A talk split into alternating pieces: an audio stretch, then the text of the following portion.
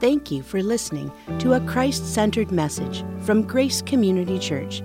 We are committed to proclaiming the authority of God's Word without apology and trust that you will receive encouragement as we study today's passage together. Today we begin a new series for the summer. And the series is entitled Divine Rescue The Battle Belongs to the Lord. I want you to go in your Bibles with me, go to the Old Testament. We're going to go to one of the greatest stories of redemption and rescue in the Bible, and that is God delivering his people from bondage and slavery under the mighty hand of Pharaoh in Egypt. I want you to go to Exodus chapter 12. Exodus chapter 12. Who doesn't love a great story of rescue? Just this week, I was shown a video that made its way from footage of a police, police officer's body cam to social media.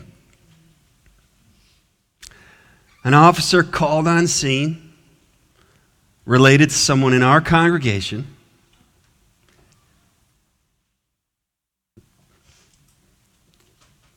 Boy at the bottom of the pool. Called 911. That officer ran on scene, Officer Sears, Sterling Heights Police Office, Police Department. That baby was laying, a young boy beside the pool. Scooped it up, scooped that little boy up, flipped him over. Pretty soon, you hear, ah crying. He gives that boy back into the arms of the parents. That is an incredible, an incredible story of rescue. And there might be young people watching that see that and say, you know what? Maybe I was going to be a video game programmer. Maybe I was going to be this or that and make money, but I think I want to put my life into serving people. And our first responders, and I've been there on scenes when it didn't turn out well, when the story didn't end well for the victim, for the person suffering, and for the family. And so we celebrate the times when there is a good outcome, when there is a rescue, when there is someone who ran in and knew what to do. It's a divine rescue through people that God uses. And we celebrate that. And we honor those men and women who put their lives on the line and they go to danger. As we come to these accounts that we're going to look at in these coming weeks, we love to hear accounts like this. My grandfather pulled me out of the lake, or I wouldn't be here today. I was that kid my grandma. Watching out of the window, Victor, go get Brian. How many times has the Lord intervened in our lives? You know, so many people in our world, maybe even you here today, Maybe you're watching online and you are living life without hope. Maybe you or you know someone that is dealing with depression.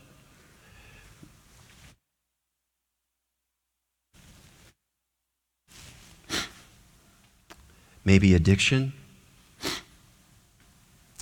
Maybe rebellion against God, against your parents, against authority, maybe against grandparents. Maybe we can be tempted to think these people that we love are too far gone. They've just spent too many years on this course, on this road. I don't, I don't know that they'll ever come back. I, I don't know if they'll ever, if this rescue that I believe God can do, but I just don't know if it includes them. Paul described when he wrote to the Ephesians life that was without Christ, and it is embodied in that sermon opener. And he says in Ephesians 2:12, "Remember." Have you forgotten, church? Do you remember that you were at that time before Christ? At that time, you were separated from Christ? Alienated from the commonwealth of Israel and strangers to the covenant, the covenants of promise? So, what is that kind of life like? He says it right here having no hope and without God, and you're living on this planet Earth for a very, very short time. And all you have is what you can put in your hands that you will lose at death. That's hopeless. But there's an answer, and his name is Jesus. So if we belong to Jesus Christ, if you belong to Jesus Christ this morning, then you are never without hope. You're in no situation ever in this life, even when it comes to death, that you face that situation without hope. And as followers of Jesus Christ, if you belong to Jesus, then you and I have the joy and the privilege and the honor of bringing this message of hope and salvation and deliverance and rescue to everyone that we know. So, in the coming weeks, we are going to examine some of the greatest rescues that God performed in Scripture. And we are to never interpret God by our circumstances. We should always interpret our feelings and circumstances by the character and word of our God. That's where we get into trouble every time. Well, I know this person and they have that, so therefore, God, I had this happen to me, I think that, and therefore, God must be. We're always backwards there. We then are creating a God that should fit in our understanding and should bow to us. No, thank you. I am not worthy of that kind of God. That's idolatry. So we have to right size our salvation. We have to turn that around and have perspective that is God ordained. And that's where we can make sense of every joy, every trial that we will and we do encounter in life impossible situations completely reversed. God, my friend, is ready, willing, and able to save anyone who will come to him by faith. Repenting of their sin and trusting in him alone, and you don't have to wait till the end of the sermon. Every time the Word of God is opened, the invitation is given by the Spirit of God to every heart to repent of your sin and confess Christ as Lord. You know, you don't make Christ your Lord, you bow to Him as Lord because He is Lord, He is King, He is God. We don't make Him that. That's idolatry. Have you confessed Him as Christ and Lord and God of your life? This will all prepare the way as we'll enter into the fall, the greatest story of redemption that is yet coming in rescue, and it's revelation the unveiling of Christ. The unveiling of Christ. How do we make sense of the world that we live in and where is it all going? He's not done rescuing and he's not done redeeming. Exodus chapter 12. Two verses will provide our anchor for us. Verse 50 All the people of Israel did just as the Lord commanded Moses and Aaron. And on that very day, the Lord brought the people out of Israel out of the land of Egypt by their hosts. On that very day. So I want you to keep your Bibles with you this morning because there's going to be a lot of scripture that will not come up on the screen because I want you to see it in your Bible because we don't have time to cover it all. So I want you to kind of mark the trail and you can go back and you can revisit those sections, maybe even read these accounts um, today, this afternoon, or in time. Let's pray together. Father, I, I thank you for your word, and I ask you this morning that you will help me to preach your word clearly that you will help me to preach your word humbly, and without compromise or apology. Lord, help us to hear, to understand, and obey your word, every single person. Help us to respond in obedience today. In Jesus' great and good and powerful name we pray. Amen. We believe this about the Bible, all right? God is the same yesterday, today, and forever. So, all of the scripture that was written, Paul says in Romans, everything was written for our benefit that we might have hope, for our instruction that we might have hope. So, there's three dimensions, three dimensions of deliverance that lead us to engage in the divine mission. And we're going to look at these this morning. So when we look back in our Bibles, we're not looking at a different, the Old Testament God and the New Testament God. And no, He's the same yesterday, today, and forever. And so as we look into His Word, we go gold mining. We're digging for treasure. We're trying to understand and know this God so that we can make application across all of these generations and centuries and culture and language to where we live, to where you live, to where you work, to your family to our culture. How do we apply his word to our lives? There's three dimensions, and we begin in the first dimension is this begin with God's sovereignty. We begin there. If we're going to wholeheartedly engage in the mission, then we have to come to terms with God is sovereign. The reality that the Lord reigns, that He's in he is the King of Kings. He is the Lord of Lords. He rules over everything. And for the child of God, there is great comfort in this verse. We just finished Philippians when Paul told him, The Lord is at hand. He's right near you.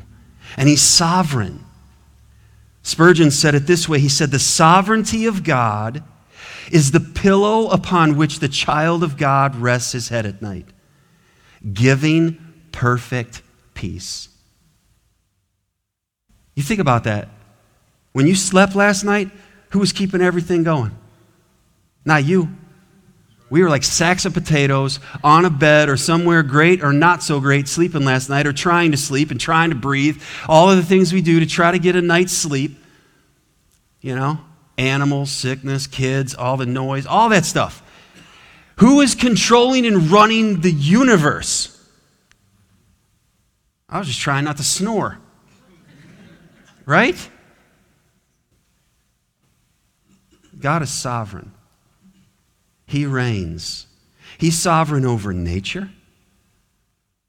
And we see this that the Creator God was and is and always be sovereign over His creation. He was sovereign when the famine in Genesis brought Jacob down to Egypt. The Lord would change his name to Israel. The Lord was sovereign over that. Hey, your son's alive. There's food in Egypt. Let's go to Egypt. But God was also sovereign over all of the forces that he used to completely level Pharaoh's kingdom in Exodus. He is sovereign over nature.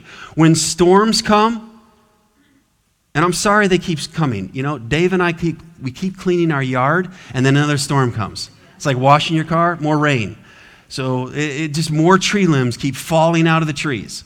We clean it all up, and another storm comes, and then my wife says, You need to clean the yard out there.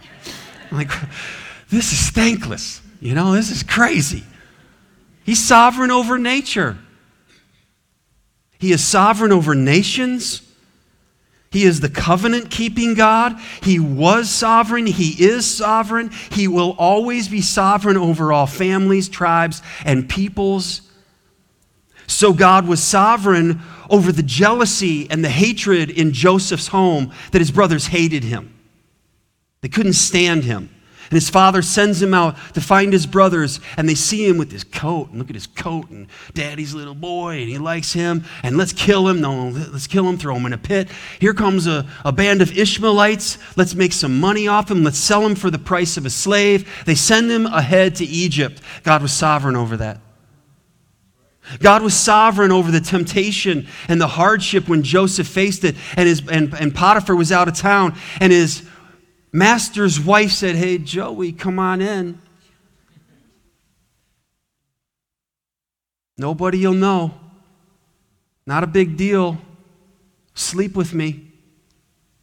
Not doing it. God hasn't given you to me. You're not mine. We're not married. I'm out of here. And she grabbed his coat. And when Potiphar came home, look what your Hebrew servant tried to do to me. So, where did he end up? God was sovereign over that time, and he was in Pharaoh's jail, Pharaoh's prison. And he was forgotten there two years. He was left there. And there he is, and God was sovereign over that. God was sovereign over Joseph's promotion and the dreams, and then suddenly he is over, second in command over all of Egypt. God was sovereign over that. And God was sovereign over all of the time that would transpire to get to the Exodus 12, over those hundreds of years when his people were going from a small little family into a nation. God was sovereign over that long after Joseph died. Psalm 96:10 says it this way Say among the, notice it doesn't say the, the descendants of Abraham, Isaac, and Jacob. Say among the nations. Like this is everywhere. All people groups. The Lord reigns. The world is established, it shall never be moved. He will judge the peoples with equity, and He's the only one that can rightly manage that word equity because he's perfect in all of his ways. He's sovereign over nature, he's sovereign over nations, and he is sovereign over nanoseconds. He's sovereign over time. I've never used the word nanoseconds in a sermon before, I don't believe. But there's not a thousandth or a millionth of a second that the Lord is not sovereign. He didn't he never has, he never will nod off. And I missed that. I'm sorry. What were you saying? I was, I was there with you and I just lost, lost it for a little bit. And oh, what? All right, that's not God. He's sovereign over all times and seasons. So nearly 400 years go by between Joseph's death and Moses' birth.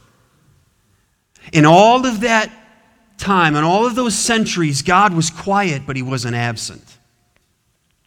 There's times that we face in life where God seems to be quiet, except, you know, sometimes people are like, I just wish God would speak to me.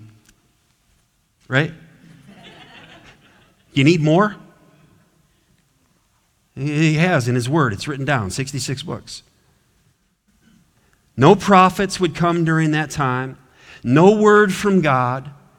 But it was just enough time for God to take one family, transplanted from home outside of Egypt, for them to grow into a mighty nation in the land of Goshen. The people were there waiting on God to keep his promise to the descendants of Abraham, Isaac, and Jacob. No doubt they asked many times, Where is this covenant keeping God that we have been told about? How long, O Lord? Go to Exodus chapter 1 with me. Exodus chapter 1, we see in a brief way this account of 400 years in the summary as Genesis ends and Exodus begins. Exodus 1, verse 6 Then Joseph died, and all his brothers and all that generation. But the people of Israel were fruitful and increased greatly. They multiplied and grew exceedingly strong, so that the land was filled with them. Verse 8. Now there arose a new king over Egypt who did not know Joseph, and might I add, he didn't know Joseph's God either. And he forgot his history. There wouldn't be a land there without Joseph and Joseph's God or a people. Verse 9 And this new king over Egypt, this Pharaoh said to his people, Behold, the people of Israel are too many and too mighty for us. Come, let us deal shrewdly with them, lest they multiply.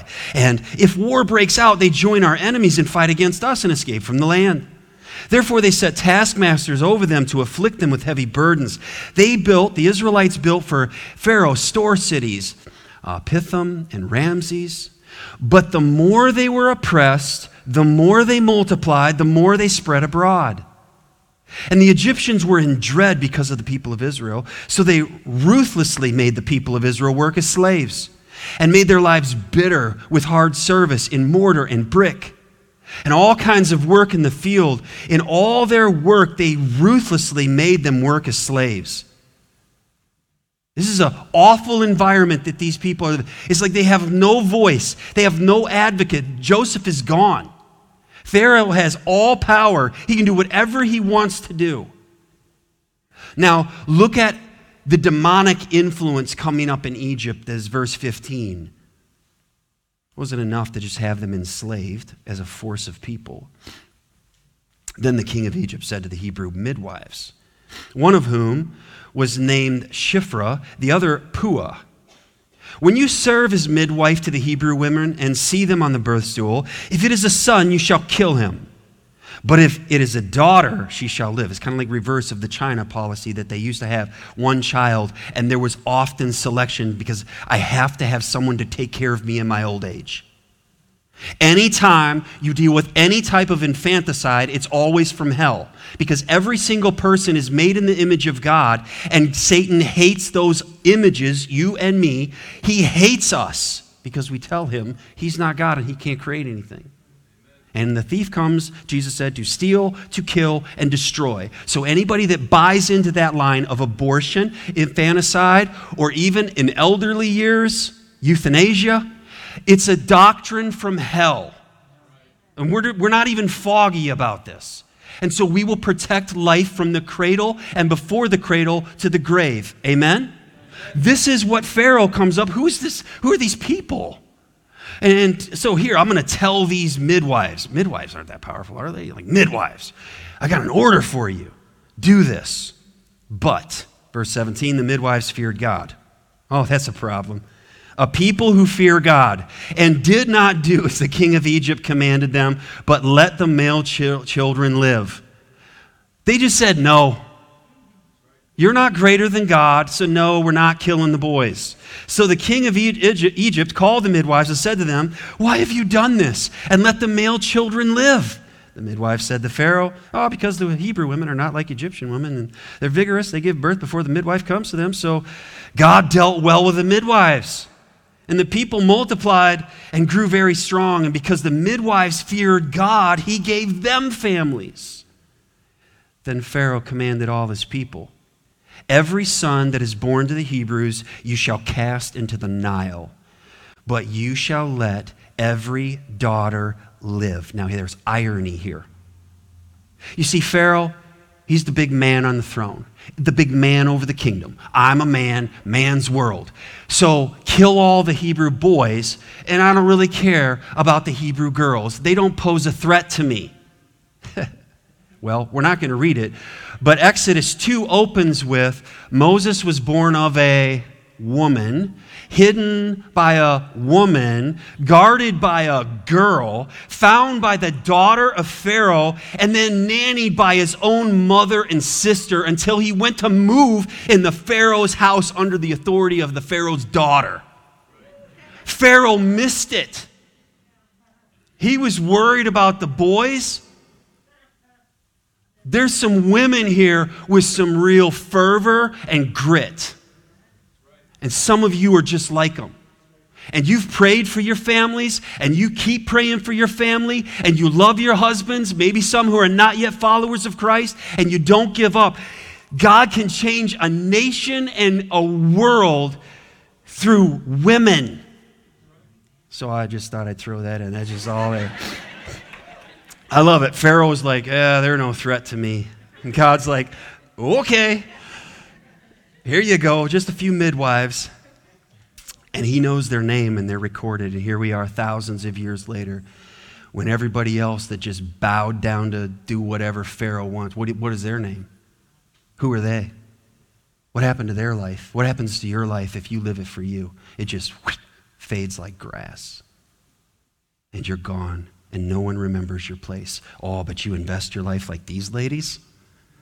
They know God's sovereign over you, Pharaoh and you're going to stand before him, and we will too, so we're not doing what you say.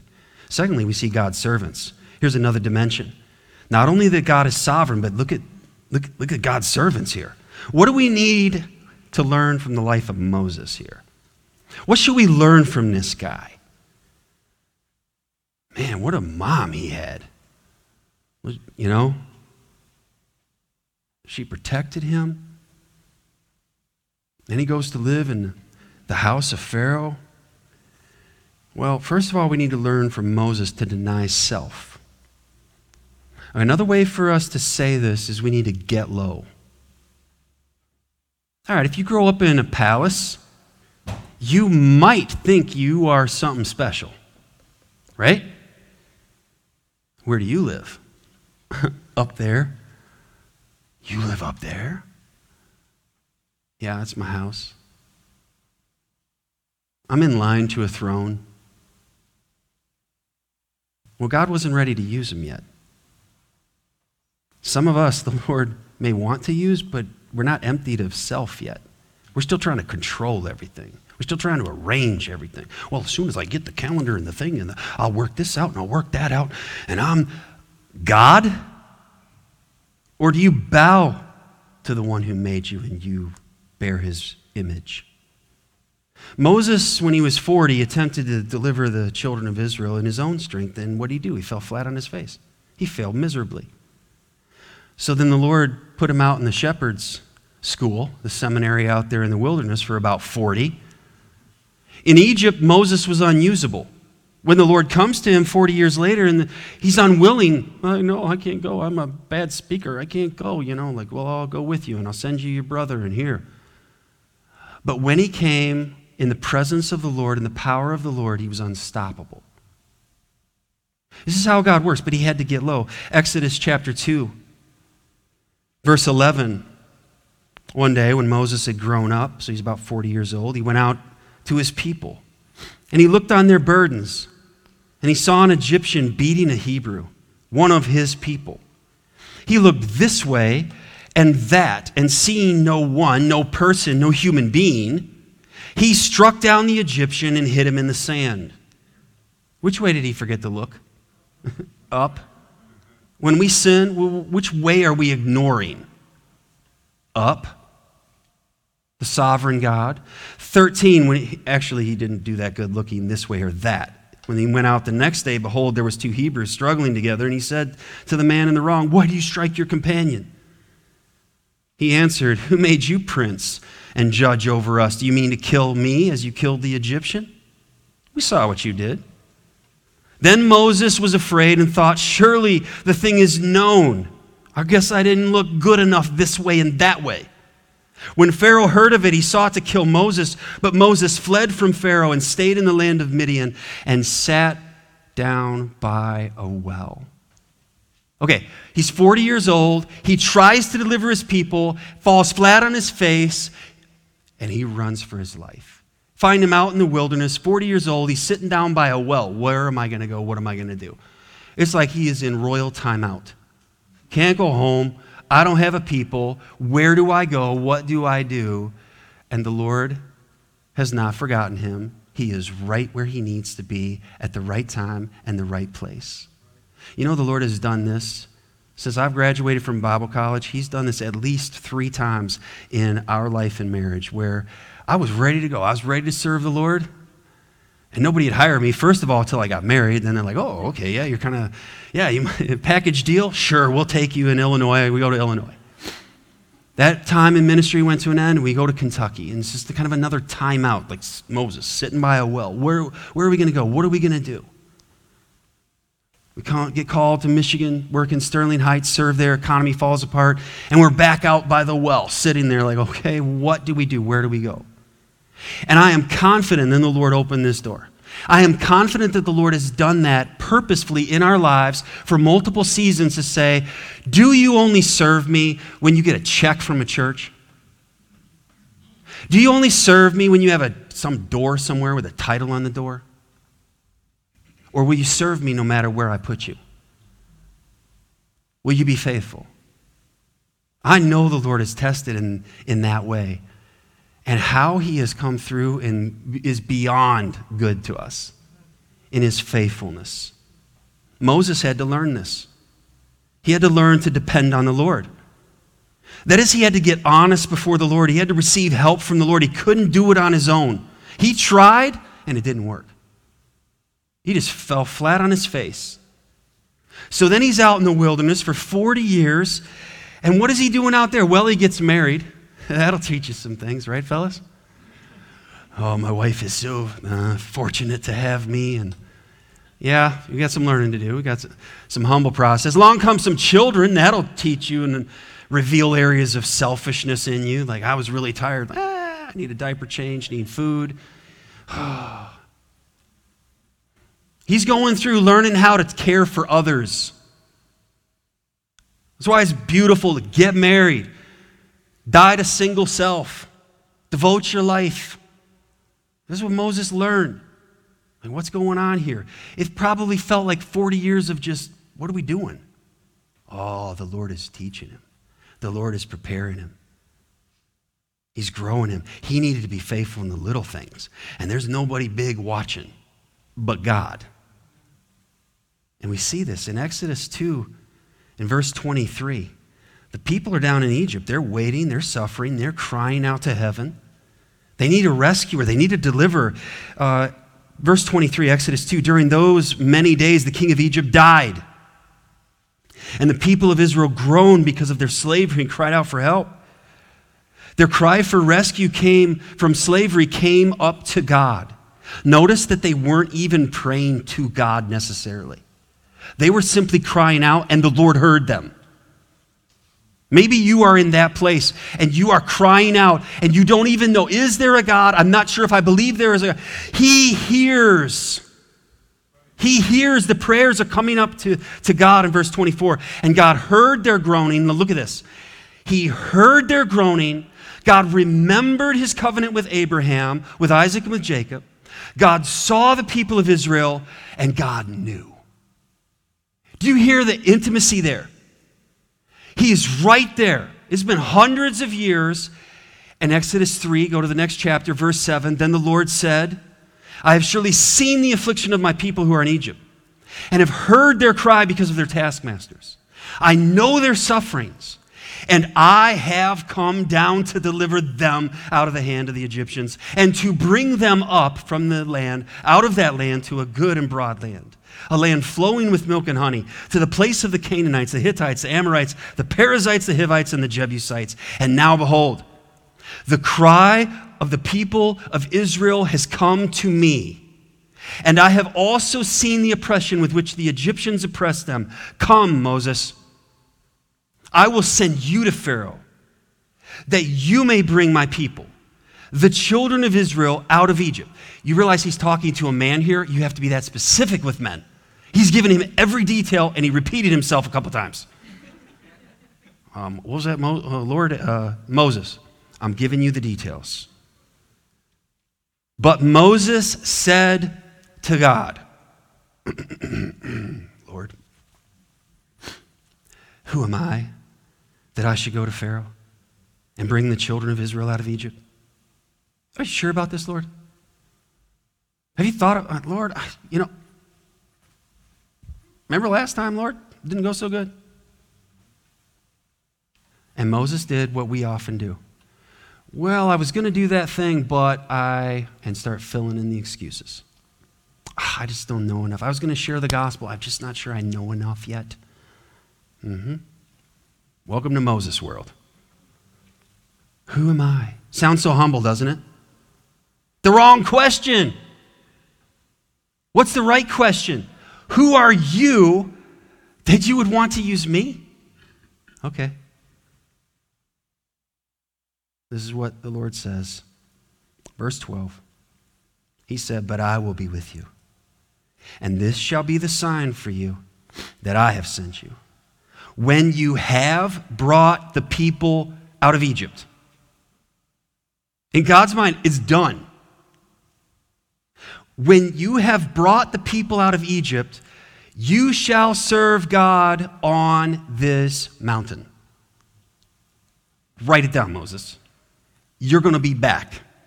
And when you come back, you will say, The Lord told me this was going to happen. And he didn't miss one little part. So, what do we need to do then for Moses? Learn, do our part. This is where we have to get involved. We need to get going. Stop making excuses. So Moses was reluctant to go, but yet he finally yielded. And uh, here comes Aaron. I'll send Aaron with you, and he'll go with you, and you guys will go as a team. And that came with blessings and burdens. He engaged when he got to, uh, to Egypt with the Israelites and with Pharaoh, and he got on the mission. He stopped making excuses and he went. Exodus chapter 4. Verse 18, look at how, do you see what I'm saying about as Moses entered into marriage? He was a shepherd, so he had to learn to deal with the sheep and the stinky sheep and the wayward sheep and the lazy sheep and the stubborn sheep. Okay, he was learning. God was teaching him in that shepherd school. Verse 18, Moses went back to Jethro, his father in law, and said to him, You know, I'm actually the son of Pharaoh, and I'll be going now, and I'll be taking everything that I gained here. Is that what he says? Nope. Please, let me go back to my brothers in Egypt and see whether they are still alive. And Jethro said to Moses, Go in peace. Verse 19. And the Lord said to Moses in Midian, Go back to Egypt, for all the men who were seeking your life are dead. So Moses took his wife and his sons and had them ride on a donkey. You see that? He's serving them. And went back to the land of Egypt. And Moses, where's my staff? I am not going without that staff. I saw what that thing, the Lord can do with that staff. It's going with me. Now, see, you got to read all that because I'm not going into all those. I don't have time for all that. We'll be here all the way through Vacation Bible School. Then we learn from Moses to declare the truth. All right, we need to get to the point. Share the word of the Lord. Stop beating around the bush. The, Moses, the message that Moses was bringing, it was a hard message. It was an unpopular message, and it was an incredibly bold message. He came one man with his wife and his boys into Egypt with a message that would change the nation and change the nations. He came promising to rescue the Israelites, and he came demanding release. He was walking up to the Pharaoh saying, You have something and some people that don't belong to you, and you need to let them go. And if you don't, God is going to pry every one of your fingers back. And if you hold on tightly enough to what doesn't belong to you, He'll break them all. Exodus 4 21. The Lord said to Moses, When you go back to Egypt, see that you do before Pharaoh all the miracles that I put in your power, but I will harden his heart. Well, we're right back to point one God is sovereign. Why I just don't think that's fair for the Lord to do that. So you are in a judgment seat of God, and you can't, nor can I, look at his son for how long? Better think through this. I will harden his heart so that he will not let the people go. Then you shall say to Pharaoh, Thus says the Lord, Israel is my firstborn son, and I say to you, Let my son go, that he may serve me. If you refuse to let him go, behold, I will kill your firstborn son. Do you hear the message paraphrased? Hey, uh, Pharaoh, you are holding on to God's son his people. And if you don't give him his son back, he wants his boy, he wants his son. And if you don't give him his son that belongs to him, then he gave you a son and he's going to take your son back. So if you want to keep your son, let go of God's son. It's very clear. Exodus 5. Here's how Pharaoh responds. Afterward, Moses and Aaron went and said to Pharaoh, Thus says the Lord, the God of Israel, let my people go, that they may hold a feast to me in the wilderness. Verse 2 But Pharaoh said, Here's the question of questions that so many people are asking today Who is the Lord?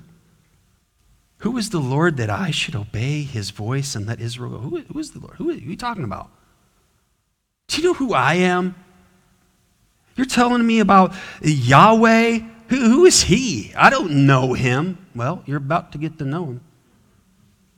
I do not know the Lord. And moreover, I will not let Israel grow, go. No. Not going. Hmm. Exodus 6 1. But the Lord said to Moses, Now you shall see what I will do to Pharaoh. For with a strong hand he will send them out. And with the strong hand he will drive them out of his land. That sounds like a big change from, I don't know him, no, I'm not going to let him go, to get out of my land. Seriously, get out of my land. Exodus 7, verse 16.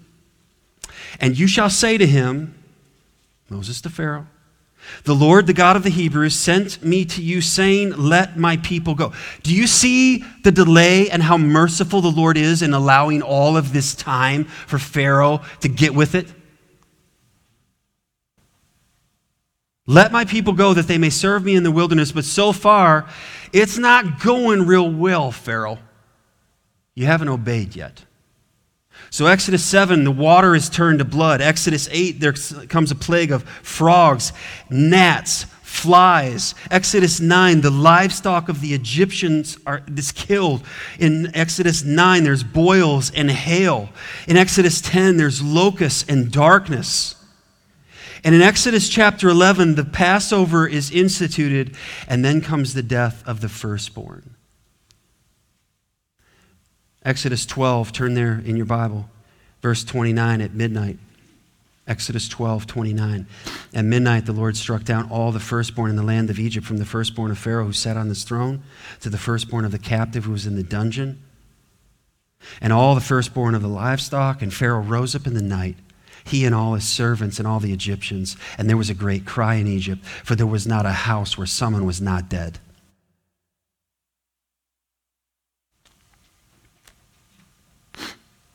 Then he summoned Moses and Aaron by night and said, Up, go out from among my people, both you and the people of Israel, and go serve the Lord as you have said. Take your flocks and your herds as you have said, and be gone, and bless me also. It's a radically different statement there. God's sovereignty, God's servants, and the third dimension is God's salvation.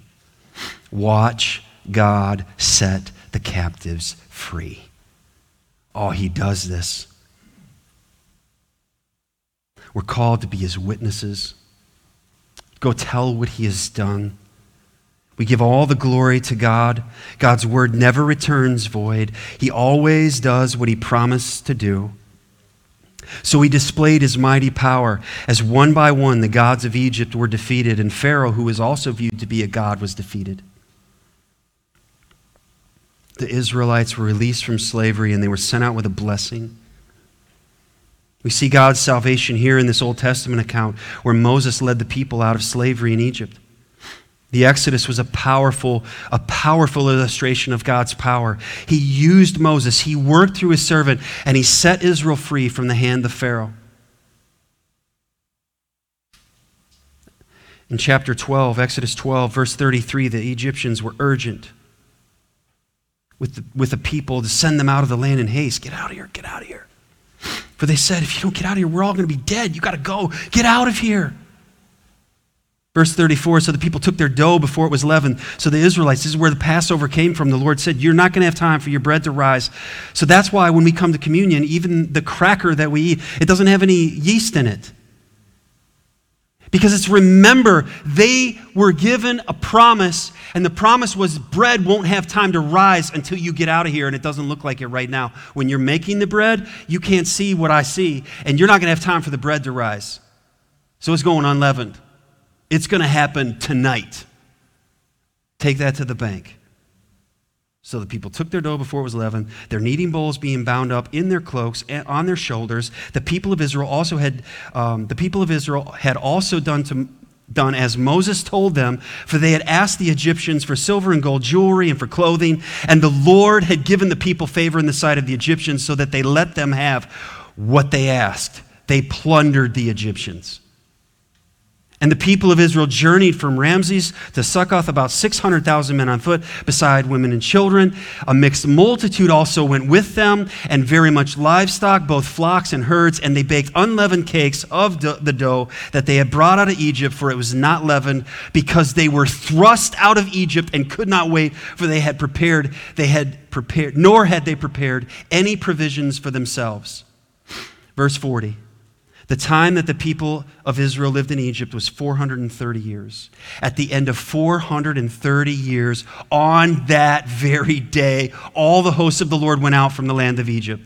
It was a night of watching by the Lord to bring them out of the land of Egypt. So, this same night is a night of watching kept to the Lord by all the people of Israel throughout their generations until we get to a better covenant.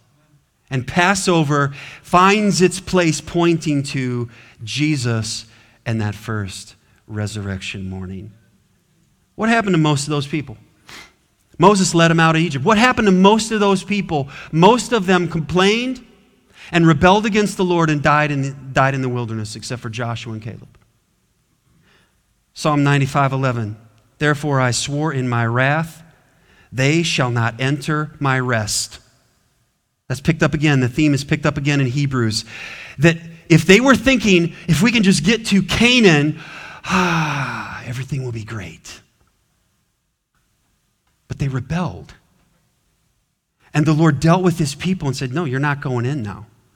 Even Moses, the great leader, he dishonored the Lord and disobeyed the Lord, and he struck the rock twice when he was supposed to speak to it. And the Lord said, You've dishonored me before my people, and I, I know who you are, but you're not going to go in and see the land. Joshua will take them in after you. Deuteronomy 18 15. Moses' parting words to the people, he says, The Lord your God will raise up for you a prophet like me from among you, from your brothers. It is to him you shall listen. You know what Moses is saying? Hey, people, I love you, but you need someone better than me. And he's coming. And he's coming from among you. When he arrives, do something different than you did with me. Listen to him. Do something different than I did. Listen to him. And he's speaking of Jesus. Jesus is the one who rescues sinners from the bondage of Satan. So that's wonderful. Moses, he led the people out of slavery, and then they all died in the wilderness, except for a handful. Well, we need someone better than Moses. His name is Jesus. And he rescues sinners from the bondage of Satan. And this is what happens when every sinner turns and trusts in Jesus. They turn from their sin. That's the word repentance. And they place their faith and trust in Christ alone. that was in our new city this morning. Faith. What is faith in Jesus Christ? Question 30. Faith in Jesus Christ is acknowledging the truth of everything that God has revealed in His Word, trusting in Him, and also receiving and resting on Him alone for salvation as He is offered to us. He is offered to us in the gospel. It's Christ. It's not just heaven, it's Jesus. He's offering himself and he rescues sinners from the bondage of Satan. Colossians Paul writes 1:13, he has delivered us from the domain of darkness and transferred us into the kingdom of his beloved Son, in whom we have redemption, the forgiveness of sins. He came in and conquered the enemy and said, They're mine, and we're out of here. Not Pharaoh, Satan. 2 Corinthians 5:17. Well, how much does he rescue someone who trusts in the Lord? Is it a partial rescue? Is it, well, you know, I have all these struggles and all these addictions and all these, uh, this ideology and pride and whatever the sin is you want to name. And so, uh, yeah, I believe in Jesus, but he can't fix X. Well, what does the Bible say? 2 Corinthians 5 17. Therefore, if anyone is in Christ, he is a what? A new creation. The old has passed away. Behold, the new has come. It's brand new. Everything's changed. This is a new creation. There's no sin that reigns over a child of God. Do we still struggle with sin? Yes. But we are not slaves to sin any longer if we are in Christ. Amen? So then, what do we do with our lives? Well, I'm glad you asked. Christians bring people to Jesus. Okay? Moses, great job, Moses. You got the people out of Egypt, and then you all died. Hmm, we need somebody better than uh, Moses. Oh, Jesus, and he was born of a virgin, and he lived a sinless life, and then he died. But that's not the end of the story. And we're not going to break for a commercial. Three days, he rose again. And he ascended to the Father, and he is coming again, and he will be unveiled, and every eye will see him, and every tongue will confess that he is Lord, and every knee will bow. The question is not if you will bow, it's when you bow. Do you bow and receive him as Lord, or will you bow him only as judge? And then you are given the answer of the prayer of your life, and that is, I don't want Jesus.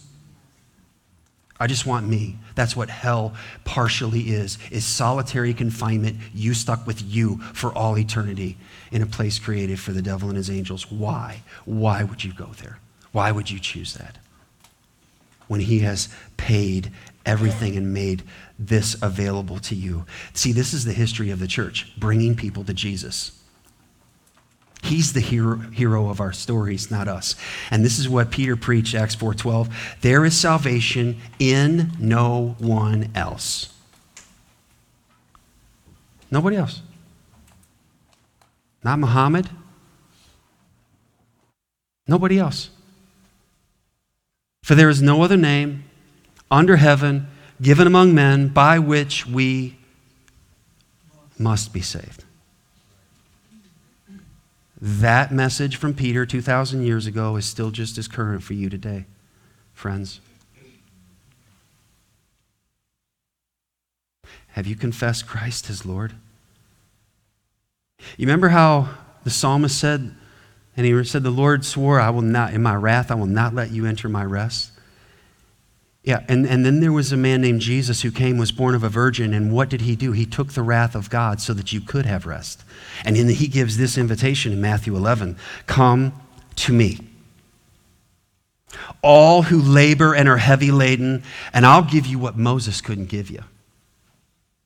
I'll give you what sex can't give you. I'll give you what your job and your career and everything your reputation can't give you.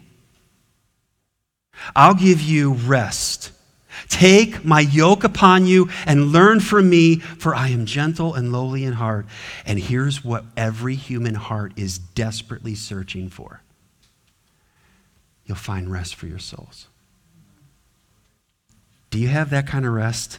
Why? How do we have this rest? Verse 30 For my yoke is easy and my burden is light. Remember what we said about Moses? Where's that staff? I'm taking that stick. He's going with me. I'm taking that stick. What is it when Jesus says, Come to me? And you understand the farming analogy of the two oxen side by side? And, and they pair up, and Jesus is saying, Come with me. Who do you think is doing the heavy lifting? It isn't me. My yoke is easy and my burden is light.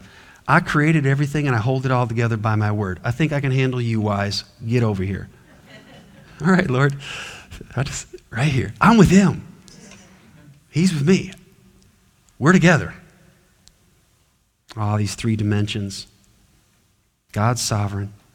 He works his will through his servants, and he is still saving people today. He reigns, he uses us, and he redeems. Well, that's something to sing about, isn't it? That's something to invest your life in, toward, isn't it? He's good. At the moment when everything looked the worst in human history, when Jesus, the carpenter from Nazareth, was hanging dead on a cross, and then they put him in a borrowed tomb. So much for our rescue. Yeah. That's Friday. Somebody tell me what's coming? Absolutely. Let's stand together. Father, thank you that you gave your one and only Son, and he laid down his life for me, the wretched sinner. Thank you for the joy and privilege that we can stand here as your people today and rejoice in what you have done in us and what you are doing in us and what you want to do and will do in the lives of people everywhere around us. So, Father, I thank you. And we are, as a church, we are looking to the future and we want to see our community through this week of Bible school impacted, Lord, through lives and families that they will hear. And we want to take people to Jesus. We want to lead people to you, Lord.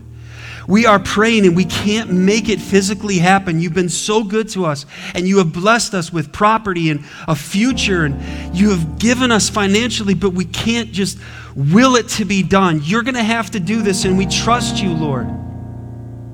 We need you, Lord. We'll be patient, but we want to have a holy discontent that it is not okay with us for people around us who are living as if there is no eternity and no salvation and no Savior. Change hearts today, God. Reorient our lives as your people today, God. And don't let it take 40 years in the outback pasture to do it. Do it in four seconds with us saying, God, would I succeed? Use us. Use me. For all the glory and honor of Jesus. Amen.